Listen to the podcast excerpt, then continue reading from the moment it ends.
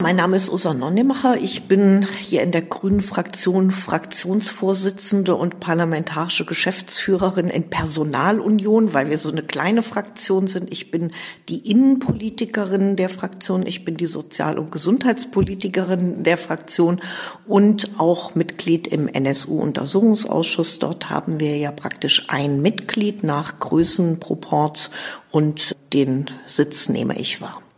Hallo, hier ist wieder die Gesprächsaufklärung, der Podcast zum NSU-Untersuchungsausschuss im Landtag Brandenburg mit Christoph und Philipp.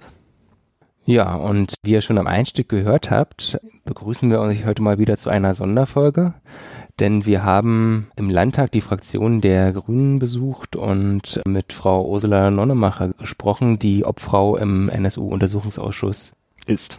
Wir haben das Interview aufgezeichnet am 12. März, also schon ein paar Tage her. Genau, heute ist schon der 27. März und wir dachten, wir fragen mal so grundsätzliche Sachen über das Prozedere und wie, ob Leute sich auf die Sitzung so vorbereiten und dass man mal, mal einen anderen Blick auf den Ausschuss bekommt. Und das könnt ihr jetzt im kommenden Teil des Interviews gerne hören. Genau. Und wenn ihr euch wundert, warum wir Frau Nonnenmacher öfter mal im Plural anreden, das liegt einfach daran, dass ihr Mitarbeiter auch mit dabei saß, sich dann aber entschieden hat, nichts sozusagen in unser Mikrofon zu reden. Wo befinden wir uns denn jetzt in etwa im Ausschuss? Wie weit sind wir da etwa gekommen? Ja, der Ausschuss hat angefangen mit dem umschriebenen Komplex nationale Bewegung. Da hätte ich mir gewünscht, dass wir wesentlich stringenter vorankommen. Also es war wirklich ärgerlich. Wir haben irgendwann durch die Aussage eines Zeugen bemerken müssen, dass uns mehrere tausend Seiten Akten vorenthalten worden sind. Das haben wir dann angemahnt. Dann wurde gesagt, das könnt ihr euch nur in einem sogenannten Treptow-Verfahren angucken. Nur die Abgeordneten trüben unter Aufsicht im Verfassungsschutzgebäude, also in der Verfassungsschutzabteilung. Dann hat sich das als nicht haltbar erwiesen, äh, weil zum Beispiel da hunderte Seiten Zeitungsartikel drin waren. Also vollkommen absurd. Das, was ich mir auch im Internet angucken kann, wurde dort unter Aufsicht des Verfassungsschutzes dann angeschaut. Dann kamen die Akten in den Geheimschutzraum. Dann hat es wieder Monate gedauert, bis da was heruntergestuft worden ist, sodass es verwendbar und zitierfähig gewesen ist. Zwischenzeitlich mussten wir die Beweisaufnahme starten. Dann haben wir hinterher Erkenntnisse aus diesen Akten gewonnen, mit denen wir die Zeugen eigentlich gerne konfrontiert hätten. Eigentlich hätte man manche Zeugen dann nochmal einladen müssen, weil man weitergehende Erkenntnisse hatte. Aber das hätte unser Zeitbudget nun völlig irgendwie durcheinander gebracht. Wir haben ja jetzt praktisch erst im November 17 mit dem eigentlichen Kernthema, mit dem Piatto-Komplex angefangen. Eigentlich hätte man zu Narbe noch weitermachen müssen, aber das ist uns teilweise teilweise auch durch die schweren Behinderungen äh, nicht möglich gewesen. Und jetzt sind wir halt beim Kernthema Piatto. Da sind äh, interessante Dinge, da werden wir aber auch noch eine Weile mit zu tun haben. Und ob wir alles schaffen, was wir uns in dem sehr umfangreichen Untersuchungsauftrag vorgenommen haben, das müssen wir sehen, aber es ist noch viel zu tun. Mit den Akten, da gab es ja auch diese Sache, dass dann nicht eingestufte Akten in eingestuften Ordnern waren. Ist das mittlerweile rausgetrennt? Könnt ihr mittlerweile mit Akten so arbeiten, wie ihr das möchtet, dass ihr jetzt in dem Piatto-Komplex schneller vorwärts kommt oder besser vorwärts kommt als in dem Nabe-Verfahren? Also hat sich da was geändert? Also das ist auch so ein Mechanismus, der uns sehr lange das Leben sehr schwer gemacht hat. Also wenn man zum Beispiel in einem umfänglichen Aktenordner drei, vier Seiten hatte, die hoch eingestuft waren, also als geheim eingestuft waren, dann galt der gesamte Ordner, der gesamte Zusammenhang, in dem die sich befanden, als hoch eingestuft, auch wenn der Rest zum Beispiel aus Zeitungsartikeln irgendwie bestanden hat. Also wir haben immer wieder angemahnt, dass uns doch bitte solche Akten Konvolute getrennt vorgelegt werden, dass man wirklich sagen kann, okay, diese Dinge sind zu Recht hoch eingestuft und müssen auch so behandelt werden, aber alles andere doch nicht. Das klappt inzwischen so leidlich, aber es gibt immer wieder Probleme, zum Beispiel wenn solche Konvolute von extern kommen und wenn dann gesagt wird, na ja, das können wir ohne die Zustimmung der sendenden Bundesländer oder der entsprechenden Behörden nicht machen. Also es ist besser geworden, aber optimal noch nicht. Gibt es denn dann einen Unterschied zwischen den verschiedenen Ländern, mit denen ihr zusammenarbeitet, von denen ihr Akten bezieht? Oder kann man da sagen, das sind zu wenig, als dass man da jetzt irgendwie eine Aussage zu treffen kann? Also kann man sagen, irgendwie aus Sachsen hilft uns keiner. Beim Bund war doch auch irgendetwas. Da gab es doch auch eventuell irgendwelche Akten, die nicht geliefert wurden oder sowas vom Bundesamt. Wie ist da so die allgemeine Situation? Also jetzt irgendwie ein Ranking vorzunehmen zwischen den Zuarbeiten aus anderen Bundesländern, das würde ich sagen, ist nicht möglich. Aber wir haben natürlich erhebliche Probleme mit dem Bundesamt für Verfassungsschutz, was immer wieder sagt, also bei den und den Beweisbeschlüssen, da sehen wir nicht das speziell Brandenburger Interesse oder das hat euch nicht zu interessieren oder das liefern wir nicht. Also wir kommen da an viele Dinge, die wir gerne hätten, nicht dran. Aber ihr bekommt Akten vom Bundesamt oder machen die einfach komplett dicht?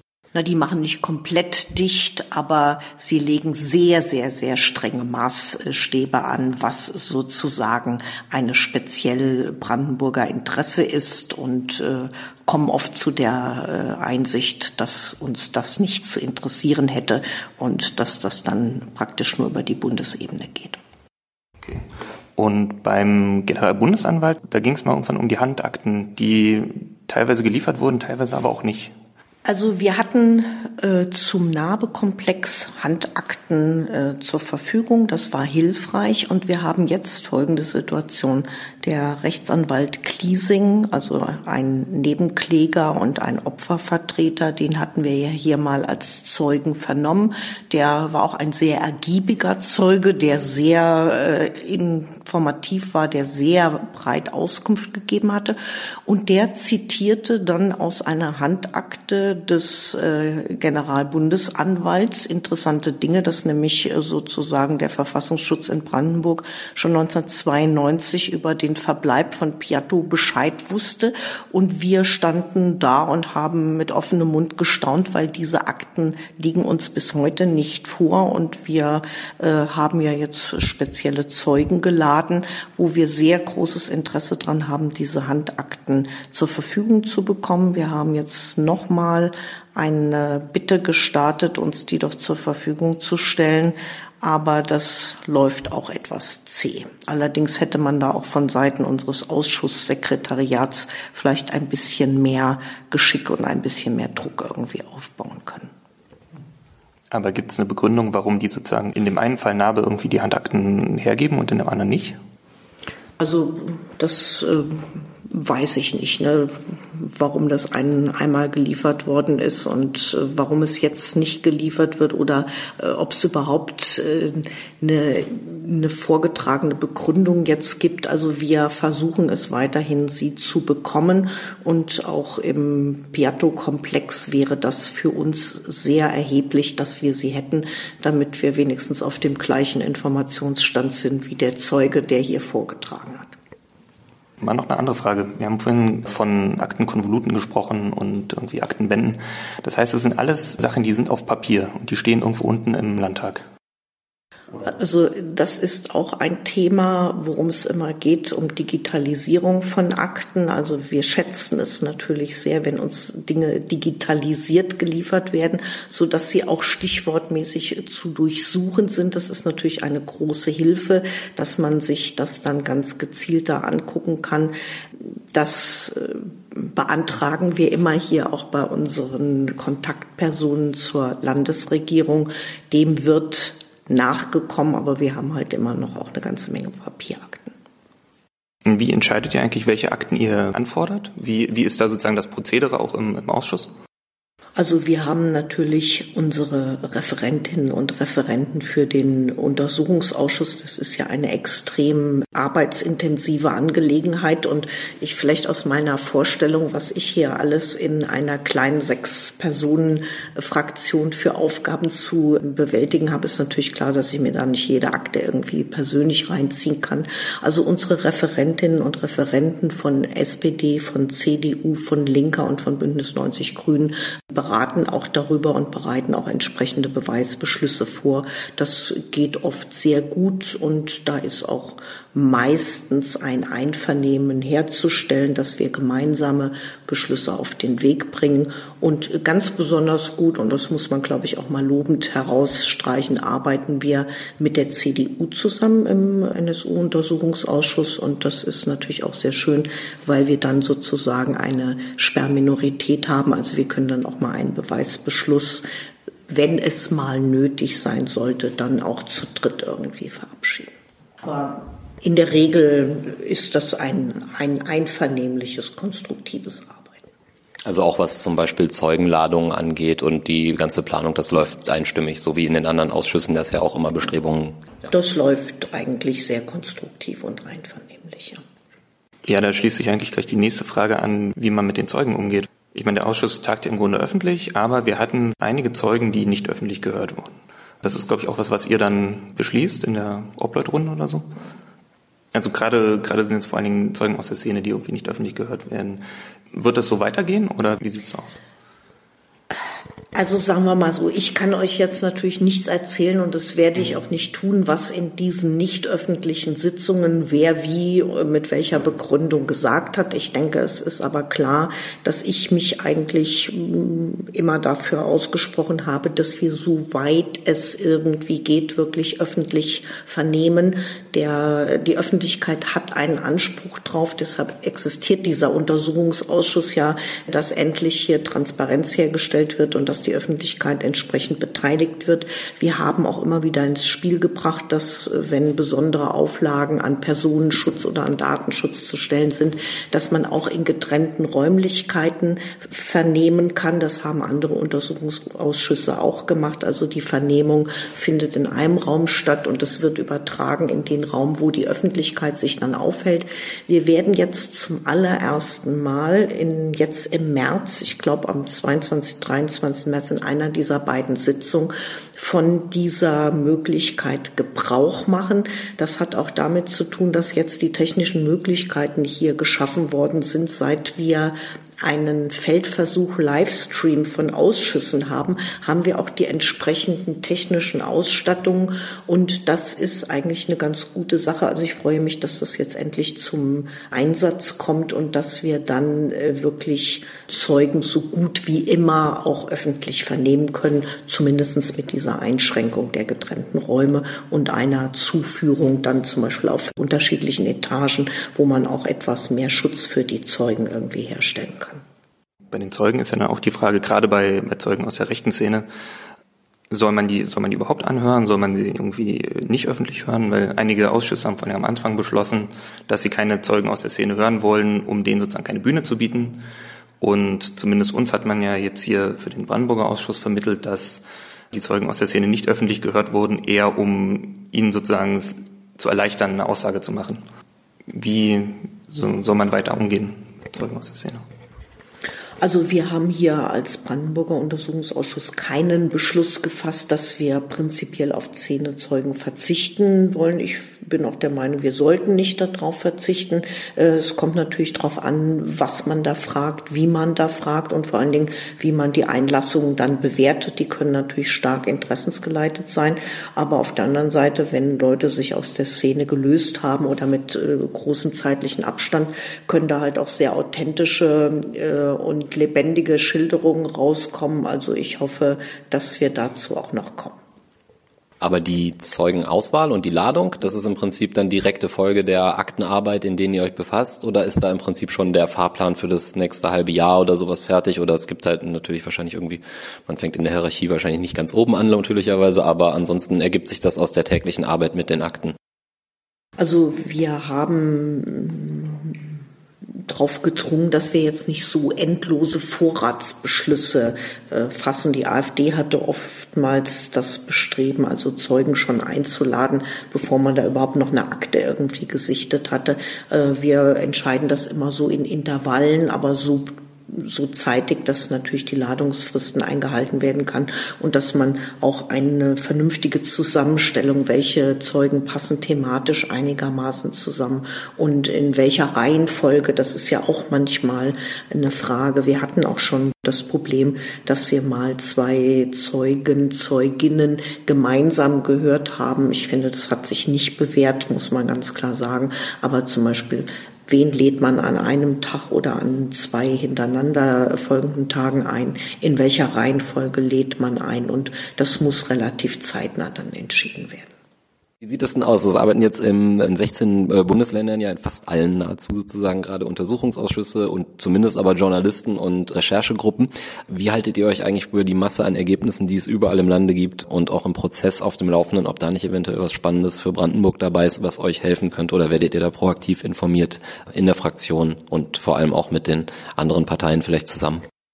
Also der Brandenburger Untersuchungsausschuss hat Beschlüsse gefasst, dass wir über Abschlussprotokolle, aber auch über Sitzungsprotokolle anderer laufender NSU-Untersuchungsausschüsse informiert werden wollen, indem uns diese Unterlagen zugeschickt äh, werden sollen. Das klappt auch nicht immer so hundertprozentig, aber im Prinzip sollen die beigezogen werden, dass wir die auswerten können. Und dann gibt es natürlich auf grüner Ebene auch noch Kontakte zu äh, Abgeordneten und Referentinnen anderer Untersuchungsausschüsse, wo wir uns im Rahmen der bestehenden Geheimhaltungsverpflichtungen natürlich schon informieren, wo welche Themen gerade aufschlagen. Und da findet ein Austausch statt, auch unter grünen Strukturen. Gibt es da nichts, wo ihr alle zusammen euch austauscht? Nee, also das läuft schon so, dass da, glaube ich, jeder ja, in seinem Umfeld irgendwie tätig ist, wobei die Zusammenarbeit insgesamt äh, gut ist. Wir hatten es ja am Anfang gesagt, ihr seid jetzt sozusagen mit dem Ausschuss mitten in, im eigentlichen Hauptthema, dem V-Mann Carsten Schipanski alias Piatto. An welchem Punkt seid ihr da gerade und was sind die Fragen, die noch zu klären sind? Also ich finde, wir haben schon ein paar interessante Erkenntnisse nochmal rausarbeiten können. Also jetzt gerade in jüngster Zeit ging es ja viel um diese äh, Fansigns, hier United Skins, Weißer Wolf und solche Geschichten. Wo wurden die geschrieben, hergestellt, gelayoutet, vollständig, teilweise? Wie wurden die vertrieben? Und ich denke, da haben wir doch durch die Vernehmungen in letzter Zeit wirklich mit sehr hoher äh, Wahrscheinlichkeit nachweisen können, dass die dort in der JVA sowohl hergestellt als auch munter vertrieben worden sind, äh, wobei man immer wieder darauf hinweisen muss, dass halt über United Skins auch Combat 18 sozusagen seine Propaganda verbreiten konnte als Terrororganisation.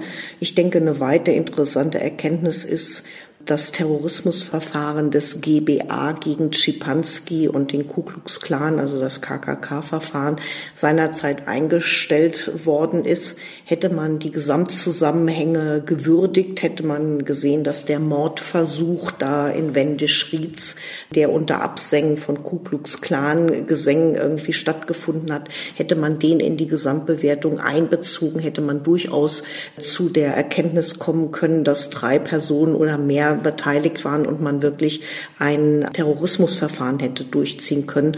Auch dass die Staatsanwaltschaft Potsdam das Verfahren wegen Verstoß gegen das Sprengstoffgesetz eingestellt hat, unter Würdigung der Gesamtfakten, die wir herausgearbeitet haben, äh, Rohre, entsprechende Chemikalien, Anleitung zum Gang in den Untergrund, Anleitung zum Bombenbau, äh, hätte man dort zu ganz anderen Erkenntnissen kommen können. Und ich denke, das hat der Ausschuss eigentlich sehr schön rausarbeiten können, auch in den öffentlichen Sitzungen.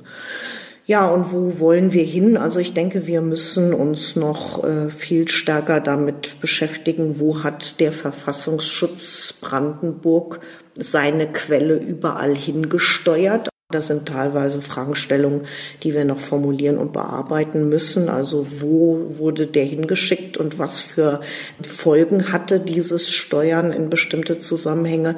Wir müssen uns angucken den Komplex Combat 18 und wir müssen uns die Rolle des märkischen Heimatschutzes angucken. Da gibt es ja viele Parallelen zum Thüringer Heimatschutz. Wir müssen gucken, inwieweit hier auch V-Leute des Verfassungsschutzes beim Aufbau mit ähm, beschäftigt waren. Tino Brandt in Thüringen haben wir solche Phänomene auch hier in Brandenburg.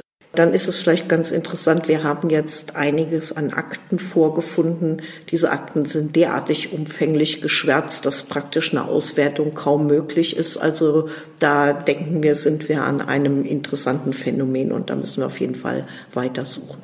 Sind das Akten vom Brandenburger Verfassungsschutz oder wo kommen die her? Akten hier aus Brandenburg. Ja, okay. Und dann geht's ja auch noch so ein bisschen um die Frage, zu welchem Zeitpunkt Herr Czepanski V-Person von irgendeinem anderen oder eben vielleicht schon vom der Brandenburger ja wahrscheinlich nicht, aber von irgendeinem anderen Dienst gewesen ist. Äh, ist da eine Chance, dass wir da noch irgendwie näher dran kommen? Naja, wir bemühen uns nach Kräften, aber da das halt dann zum Teil auch das Bundesamt betrifft, sind wir nicht so ganz furchtbar optimistisch, dass unsere Bemühungen da Erfolg beschieden sein wird, aber wir versuchen alles, was man machen kann. Gibt es sonst noch Behörden, bei denen ihr noch irgendwie auf größere Aktenbestände wartet? Ja, also durchaus. Wir erwarten noch viel und hoffen uns da auch noch viel vom LKA in Brandenburg. Da ist bisher noch kaum irgendwas gekommen und da müssten eigentlich noch eine ganze Menge da sein. Und wir hoffen, dass das bald äh, geliefert wird. Das heißt, ihr hattet aber schon mal einen, einen Sachverständigen oder so, der, der beim LKA war und sich das irgendwie angeschaut hat? Ja, der hat seine Tätigkeit schon äh, Ende letzten Jahres abgeschlossen und da müsste eigentlich was kommen und wir hoffen, es kommt bald. Ja, sozusagen nächstes Jahr, also 2019 im September sind ja dann Landtagswahlen in Brandenburg. Bis wann wird denn der Ausschuss eigentlich noch tagen und wann fängt er an, seinen Bericht zu schreiben? Ist das schon absehbar?